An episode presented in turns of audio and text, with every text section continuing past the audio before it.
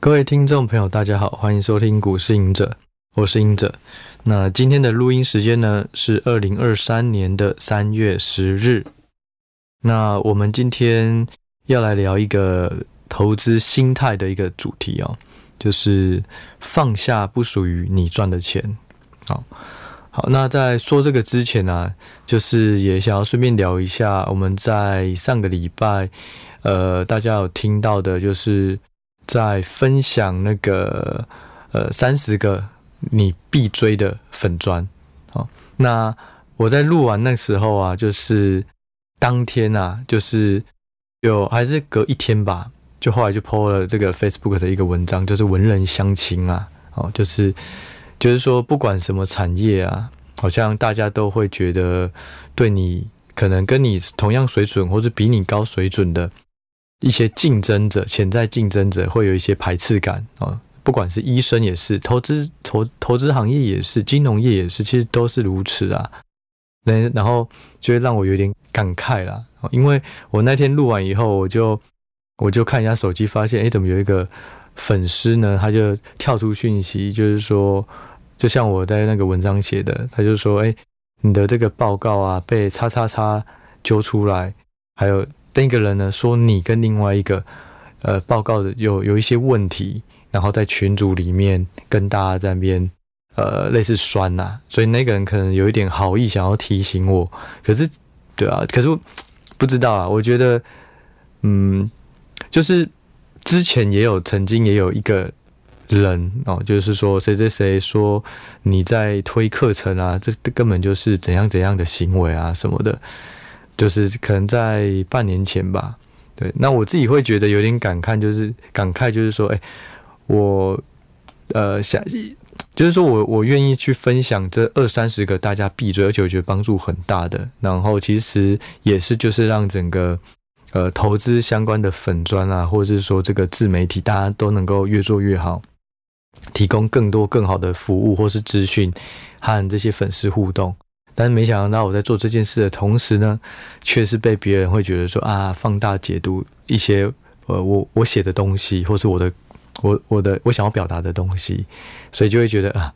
我做了这些东西，没想到我后来收到的讯息是跟我做的是反向的，对啊，不过也无所谓啦，对，就是说还是希望，因为我其实就是在工作的时候就会觉得文人相亲的环境是非常。明显的啊，然后不管是说在对外，或是说公司内的小团体，彼此都是如此。那然后又要装的好像这种表面上的和平，其实我觉我蛮不太喜欢这样的啦，因为我我可能是比较真一点啦，所以我就会觉得，当我离开以后，我就觉得哇，终于离开了一种呃一个大框架面大框架下面大家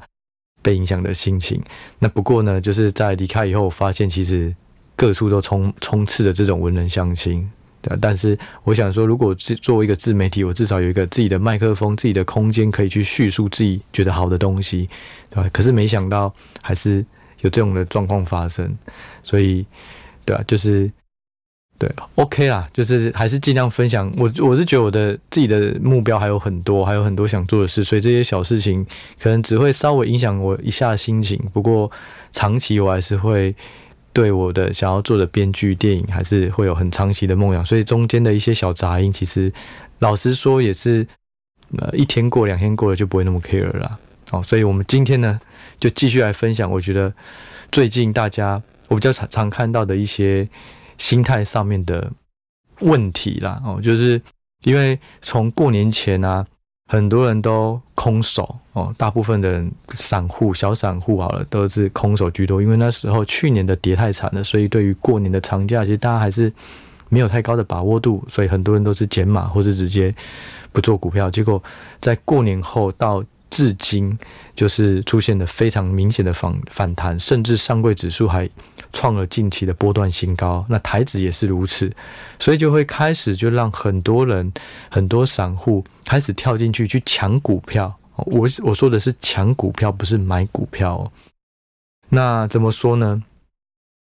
其实我们在这个 PressPlay 的平台里面都有一个这个盘式雷达，每天都会去分析这种筹码的状况啊。我们观察到很有趣，就是在这个过年后哦，就是二月开始到今天哦，三月十号了，融资只有两天是小减少哦，减少个可能五亿不到哦，但是其余的交易日呢，可能高达三十天、二十五天、三十天都是融资增加，融资一直在增加，什么意思？融资就代表是散户他去扩大他的信用哦，扩大他的杠杆。那为什么要扩大？因为想要更呃，接受更多的风险，去取得更高的报酬。也就是说，投机或是风险偏好提高了，所以去做这件事。可是是却是在股价已经垫高的时候才增加。所以有时候大家常会说，融资就是反指标，就是说，通常就是比较最后一波才会做，才会有这件事啊，就是开始融资大增啊，然后法人减少。我们可以留意有一个非常重要，我不知道说大家。听到我这一集讲的时候会不会有改变？但是现在非常重要，就是说过去啊，台呃加权指数跟外呃跟汇率都有很明显的联动哦。就是当加权指数开始涨的时候，通常我们都是升值，因为外资进来买，所以它会把美金换台币，那再进来买，所以一直换台币的过程呢，呃台币就会升值，也意味着外资买进的这个几率是。大很多，可是近期出现背离，外资开始在卖，台币开始贬值，可是加权指数却跟呃这个呃汇率难得脱钩了，而且甚至啊这两天啊外资连续两天卖了一百五十亿左右，大卖，但是谁在接的？就是其实这两天股市都还还在高档附近，那接的就是融资跟内资。哦，所以我自己会比较谨慎一点啊，再加上说这几天也出现了这个矽谷银行哦，它出现了这个要增资，然后所有的银行股吓到哦，然后整个带动银行股都大跌哦。那我觉得它有一点算是说是在去年以来高利息跟高高利息维持的长度哦，就是如果你正常是。三趴利息或五趴利息，你只有一个月跟维持一年，这是不同，对经济的影响是不同的。所以我认为高利率又维持太久这件事情，如果没有办法改善，可能就会导致更多的企业、更多的银行出现了一些违约风险。这也是我们在过年的时候播放一集，就是跟国泰世华首席经济学家所提到的，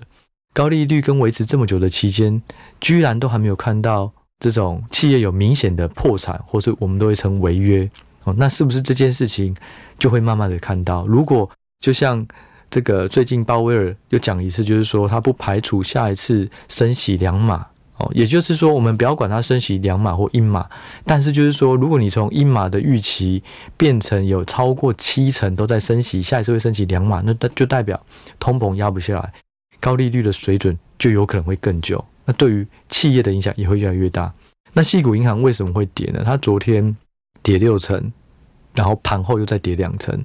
因为矽谷银行它在矽谷嘛，那它过去的声誉都还不错。它最主要的就是去借钱给一些矽谷的新创公司。大家都知道，其实戏股最多就是这种非常有爆发力、有潜力的新创公司。可是这些新创公司呢，它其实没什么钱。那为什么戏股银行要借它？就他都会在烧钱，他怎么会有钱呢？那所以你给他太高的利率，他根本付不出来。那矽谷银行怎么赚钱呢？就是说，好，我给你非常低的利率，哦，所以基本上对你不会有压力。不过呢，相对的，我要跟你转换一些股权，也就是说，当你这家新创公司起飞了，飞黄腾达了，我赚的就是你的股权的报酬率，所以我只有算很便宜的利率给你啦，哦，类似这种概念。对，那这些新创公司呢，在二零二零年的的时候呢，因为不管是财政政策或货币政策都是非常大的力度去支持整个股市哦，所以他们的这个估值也都飙升。那飙升了以后呢，这些新创公司它有更多的这个募资，那那这些资金呢，也都存在矽谷银行。那因为细谷银行突然取得了非常多的资金以后，他就判断这些钱应该是要再拿去买债券。哦，因为利率很低，所以那利率低，我不如去买债券。结果因为费的强力升息，让这些债券呢价值就变得非常的低，所以呢，这也就影响到细谷银行它本身的资本哦。所以它近期就是说，它要去办增资，那呃，市场又想说啊，完了，该不会它撑不下去了？所以我觉得这种股价高档就是最怕出现这种鬼故事啦。哦，就像之前好像去年也有瑞士信贷的一些破产疑虑哦，那这种也许会破产，也许不会破产。可是当市场这种疑神疑鬼的气氛开始凝结哦，越来越多的时候，其实就会比较不利这个股市上涨行情。就是说。在过年以来，大家开始，嗯，周围的人就说：“哎，有没有什么好股票啊？什么？”我觉得，除了经济数据看到说通膨压抑越来越难，哈，不管是美国是开始 CPI 下降趋缓，然后甚至是欧洲的这个德国，它是 CPI 已经开始走平了，哦，年增走平。然后我记得法国跟西班牙吧，两个的 CPI 是开始逆势的上升，也就是说。本来大家预期通膨啊很快就会落顶了，因为看到开始往下弯，就没想到有点僵僵固了哦，就是没有再那么快下去了。那如果那没有没有那么快下去的话，降息就不会那么快出现，也就是说高利率的期间就维持的更久。那对于企业的经营来讲，对就会比较有有一些风险。我再分享另外的啊，就是说这是总经面哦。这个就业持续过热，通膨压抑不下来。但是另外一个就是说，如果你从产业面看，大家本来觉得啊，第一季、第二季的库存就会开始去化完毕。目前来看，哦，就以半导体的晶片来讲，好像库存去化并没有想象的快，甚至近期这种二线的晶片厂也都为了要填满产能利用率，价格也是比较松。那记忆体来讲的话，本来大家觉得啊，应该很快在。上半年就可以看到这种呃记忆体股利回升，可是现在有可能会再晚一点时间。也就是说，去年底大家所预期说啊，二零二三年会好的东西，到现在来看时间都有点 delay。那这样的话，对于反转行情，你要继续支撑，除了你要有新的资金热钱、投机的钱进来去炒作上，把它拉上去以外，最重要的，你的基本面一定要好转，要不然这些人他看到炒不上去了，他资金也会撤离。哦所以我觉得，就是说，一个很重要的就是说，要放下你赚不到的那些钱。你也许比较晚进来，没关系，你再等下一次的机会，但是千万不要太急。然后还有另外一个，这一集我比较想要聊的另外一个东西，就是说，很多人看到大家报的一些名牌啊，或是看到谁一直在。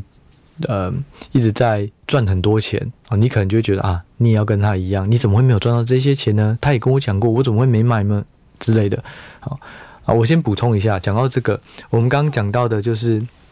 这种投机的热钱啊，融资大增啊，其实大家可以看到一个，如果你有加入一些群组哦，你就会看到很多的老师哦，在这一波啊。就大推很多小股票哦，不管是 IP 呀、不管是什么光学啊、先进光啊，就很多小股票，你就可以知道，其实这个盘是比较投机的盘。也就是说，呃，大家看大股票拉不动，没关系，都去追逐小股票。所以这些呢，它会助涨，它也会助跌。当这些老师拉不上去了，他可能也会偷偷出货。所以我觉得就是说，你要观察市场的气氛跟筹码变化，它很难没有一个量化。可是你就要从生活中，像我之前提到，你可能会从迷因股哦，就是 ChatGPT 相关概念股有没有办法继续维持强势，然后或是说比特币哦，加密货币的这种投机，如果持续有热度，那资金筹码也会比较正面。可是最近比特币也是有开始，加密货币啊都开始有一些疲弱了哦，因为他们也出了一些利空的事件啊。那再就是刚刚提到，如果你看到之后这些老师啊开始又比较不讲一些标的了，也就代表说他们可能也觉得比较难有这种炒作或拉股票的行情，所以这些都是可以留意的啦。那好，刚讲回来就是说，呃，如果你看到市场是开始在退烧的时候，其实有时候也是不要太急着去买一些股票。那我刚好提到就是说，嗯。很多人会看到你周围的人赚钱，然后你就开想开始想要去更积极的去布局。可是实际上啊，也是我这三年离开了以后啦，哦，离开了嗯法人圈以后，我会觉得，其实如果你没有借力使力，没有站在巨人的肩膀上，其实赚钱真的在投资上面赚钱真的是非常的难。哦，它除了需要方法，我不管是基本面分析、技术面分析等等，它更重要的是心态，就是心法。我可以举个例，就是说，我现在看了一只股票哦，跟过去在追一个股票、追一个产业，那个差异有多大哦？就是说，赚钱啊，应该要有两个最大的优势，这种是可以赚快钱。如果你没有这两个，就是这个按部就班、踏踏实实的就好。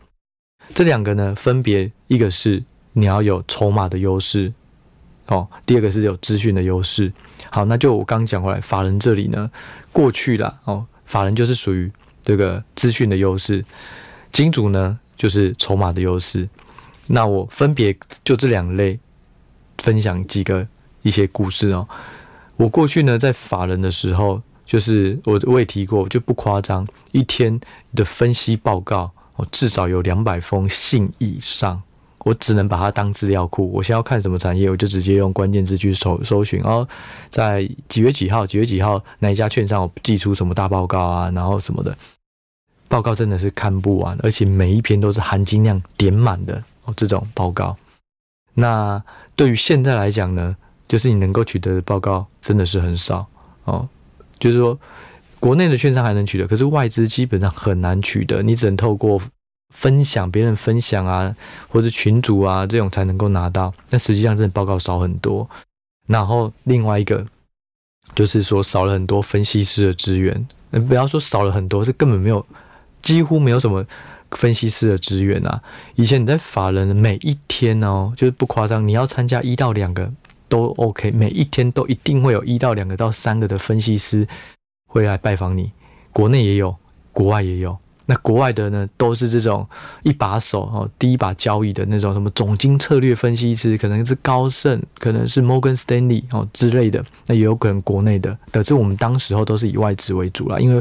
外资它的资源更大，它是遍布于全球的这种这种据点，所以它可以掌握每一个国家的产业，然后互相串联。举例来讲哦，以前我认识一个外资券商，他是本土在看某个产业的，可是呢，他们这个 team 是。台湾、中国、日本三个人一起变成一个 team，所以他其实在看产业追踪非常有效率。他可以看到台湾的状况，他可以马上问他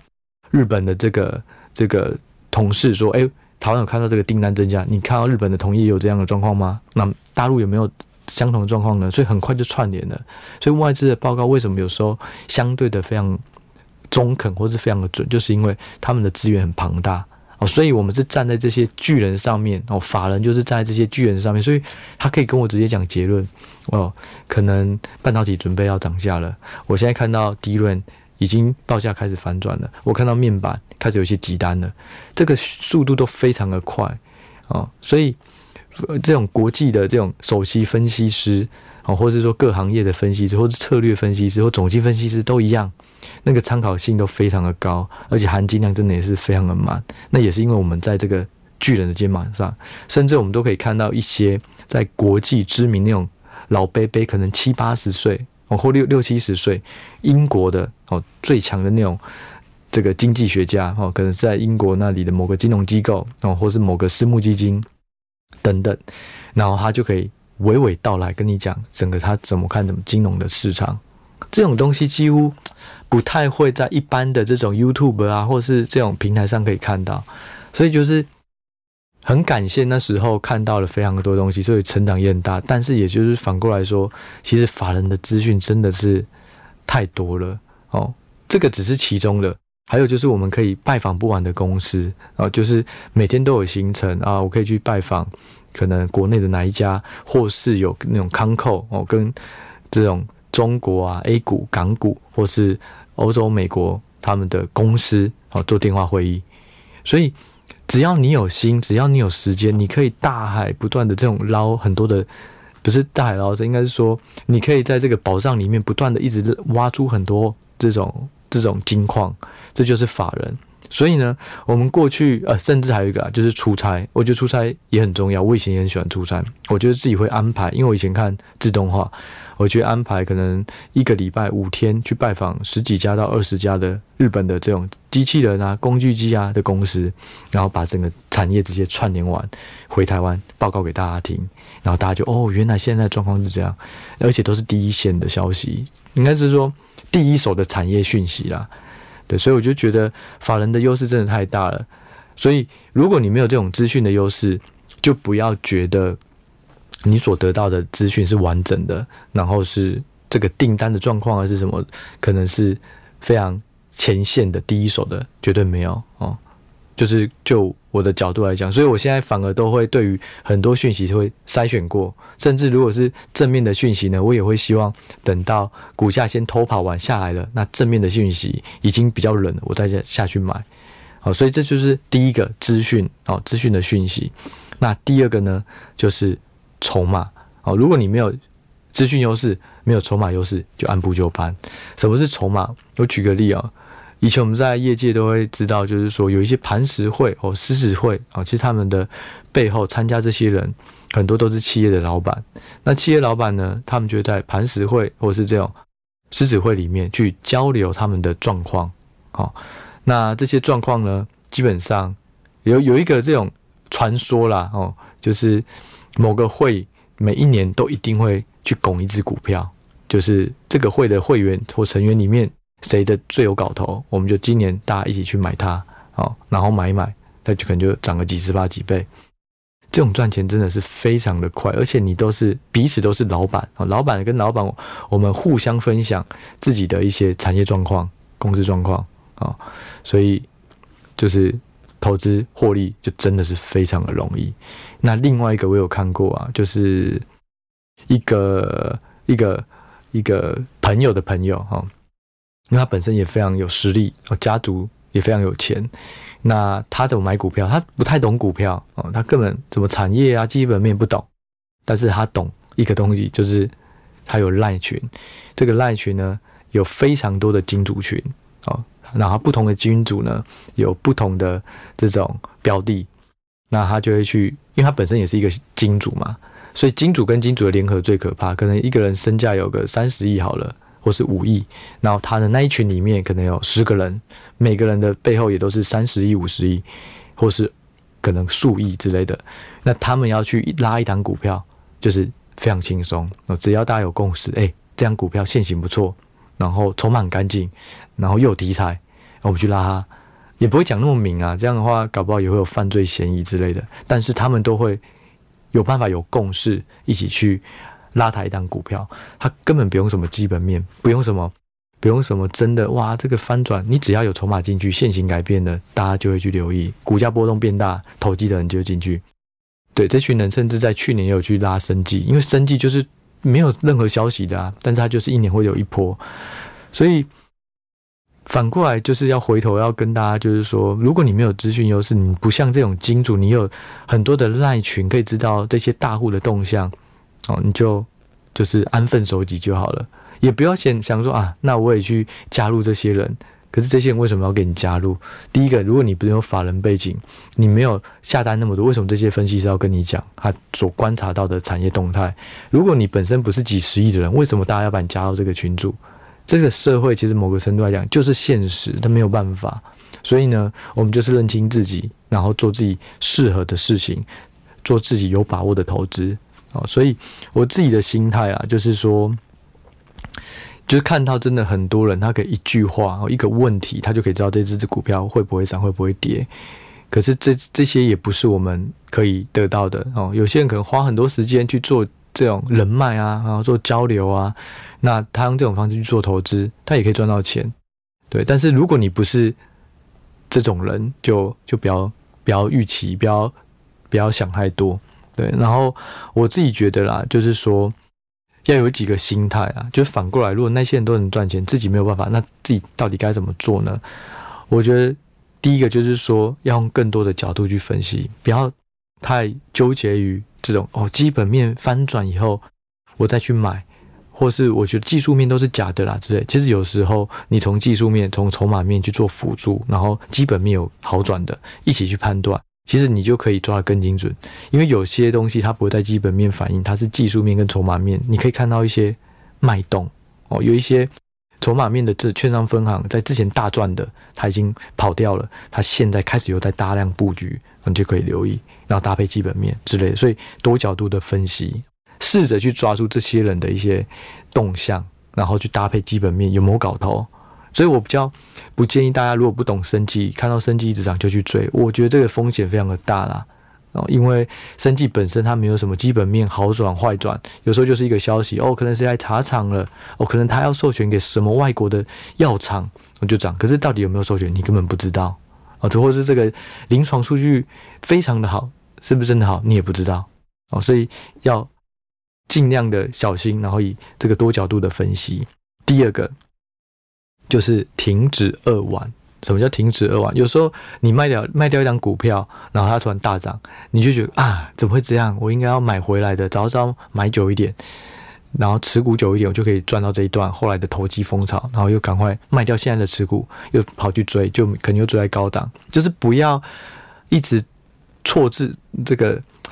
这个。错错了自己的锐气哈，就是说你你现在就是当下认为什么是最好的投资，就是做这件事情，不要一直后悔啊，我应该要怎么样怎么样，这会这样会影响到你的投资策略的布局，甚至啊那时候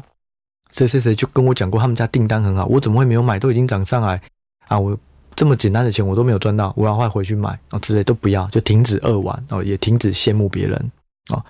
然后第三个就是懂得放下，就放弃那些不属于你赚到的钱哦。我觉得这个真的非常的重要，也非常的难。你会看到你周围的谁谁谁赚到钱，有时候你就会心急，你就会想要再去赚这些钱。但是这些钱呢，就是可能你换股以后，它就变成反向了。所以我就是，觉得有时候就是，有时候也不要有太多的这种比较或是交流，你会勾起你心中的一些贪婪或是不必要的这种恐惧。也许这家股。公司一直跌，它就是好的买点。但是你看到周围的金主啊，哇，投信也在卖了，你觉得很害怕。实际上就是秉持自己的客观判断，然后就是慢慢的赚取合理报酬，不要一直想要赚暴暴利或是超额报酬，这种真的是可遇不可求啦。对，所以我自己，嗯，最近啊，我就觉得大家会比较慌，然后会比较，尤其是之前没有持股的。那到这个点位跟搭配现在的经这个经济环境跟产业的基本面，我觉得风险还是要留意啦。哦，机会很多，永远都有，但是不要在没有赚到钱以后，你又开杠杆，想要把自己没有赚到的一次拼回来，哦，这个风险就会非常的大。那就是说我我认为就是有时候大盘的反转啊，有时候就是那气氛都是一瞬间改变的。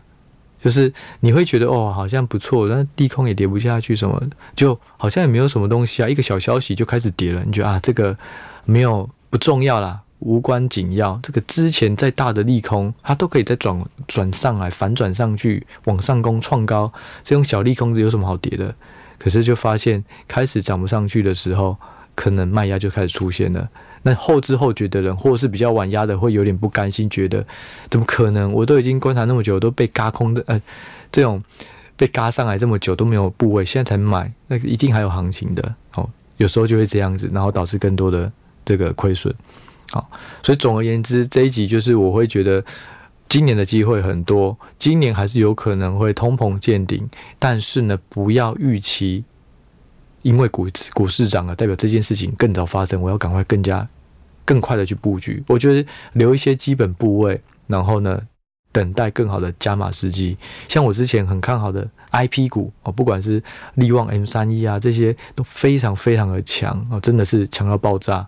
哦。但是呢，很多人就会说，哎，我私讯问说，现在要不要追啊？什么创意要不要追啊？我都是说，如果你有基本持股，那很好，恭喜哦，很开心。但是呢，如果你没有，或者你想要加码，不要急哦。好的股票一定要好到买在好的价位。那好的价位呢，就是基本面改善，不管是总经，不管是产业或个股都一样哦。所以